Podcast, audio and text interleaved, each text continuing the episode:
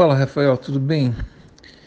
É, sobre essas suas perguntas, hum, essas coisas que dizem pela internet você tem que tomar certo cuidado, tá? Porque essa primeira que você pergunta aqui, que dizem que algumas ações realmente fazem da pessoa sócio, né, só quando elas são ordinárias.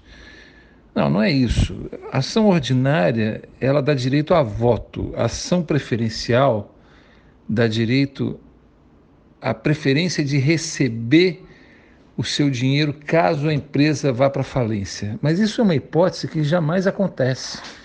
Nós não investimos em empresas que podem ir à falência, nós só investimos em empresas boas. Outra coisa, empresas que vão à falência dão sinais. Ninguém vai dar falência da noite para o dia. Então, como a gente é está na bolsa bem orientado, isso jamais vai acontecer, né? Qualquer eventual problema, sombra de problema, a gente já sai fora. Então nunca vai usar o artifício da preferência da ação preferencial. Se não tem voto preferencial, não é porque você é, é preferencial ou, ou ordinária que você se torna sócio, não acionista ele tem direito a sócio ambos, tanto a preferencial como a ordinária. Direitos iguais aos sócios, mas não é sócio. Quais são os direitos? Dividendos, juros sobre capital próprio, todas recebem as mesmas rentabilidades.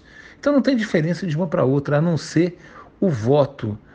E esse voto só é, tem peso quando o cara tem muitas ações. Então, por exemplo, você escuta falar que um Luiz Barsi Filho tem 15% de uma determinada empresa.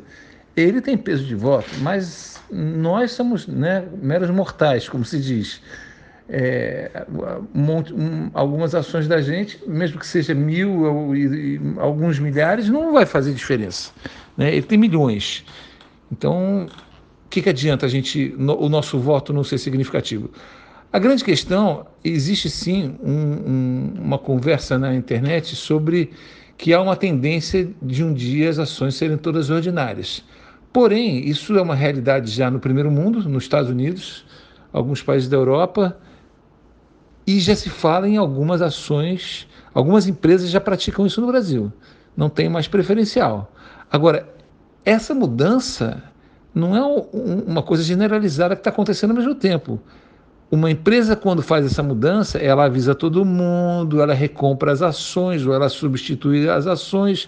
Então, enquanto não é momento disso acontecer, não tem que se mexer nessa preferência de ser uma ou de ser outra.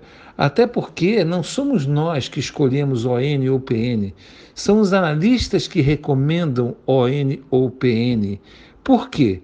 Porque existem, por exemplo, empresas que têm as duas e que as ONs não têm a menor liquidez, ninguém quer comprar. Você compra aquilo e depois você não consegue vender mais. Só vai vender se algum diretor, um dono da empresa quiser comprar e você não vende mesmo. Então, essa, essa conversinha afiada de ah, não, é, é, não tem, você não é sócio da empresa.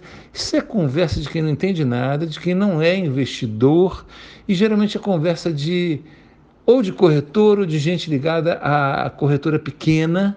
Tá? Esse, a, a internet é infestada de corretoras independentes, digitais, pequenas, que essa turma fala um monte de besteira só para mostrar serviço e empurrar day trade para as pessoas, porque corretora pequena só quer que a pessoa opere no day trade. Então vai dizer que você tem que realizar lucro, que subir o preço você tem que vender, aquele monte de absurdo que desconsidera toda a experiência de investimentos sérios que são o, o Vale Invest, o investimento em valor, onde se ganha com a rentabilidade, com os dividendos, com os juros sobre capital próprio. Essa turma toda ignora os dividendos. Ali acha que é especulando, é, o preço subiu, tem que vender, é lógico, ele quer, ele quer ganhar corretagem.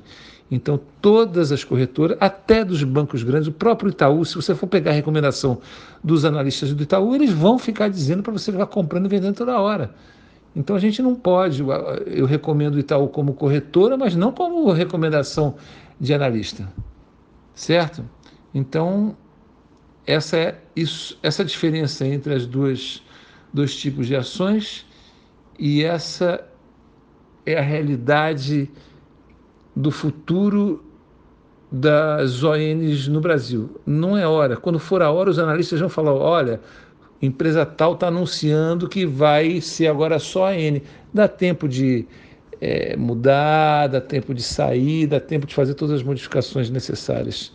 Tá? Vão dizer aí que tem alguns casos que as pessoas saíram prejudicadas, mas pode ter acontecido em um e outro, mas o fato é que não existe nenhum motivo para as recomendações dos bons analistas que estão recomendando agora as preferenciais de se fazer uma mudança para a ON agora sem fundamentos, baseado em meras especulações de gente que não entende nada, certo?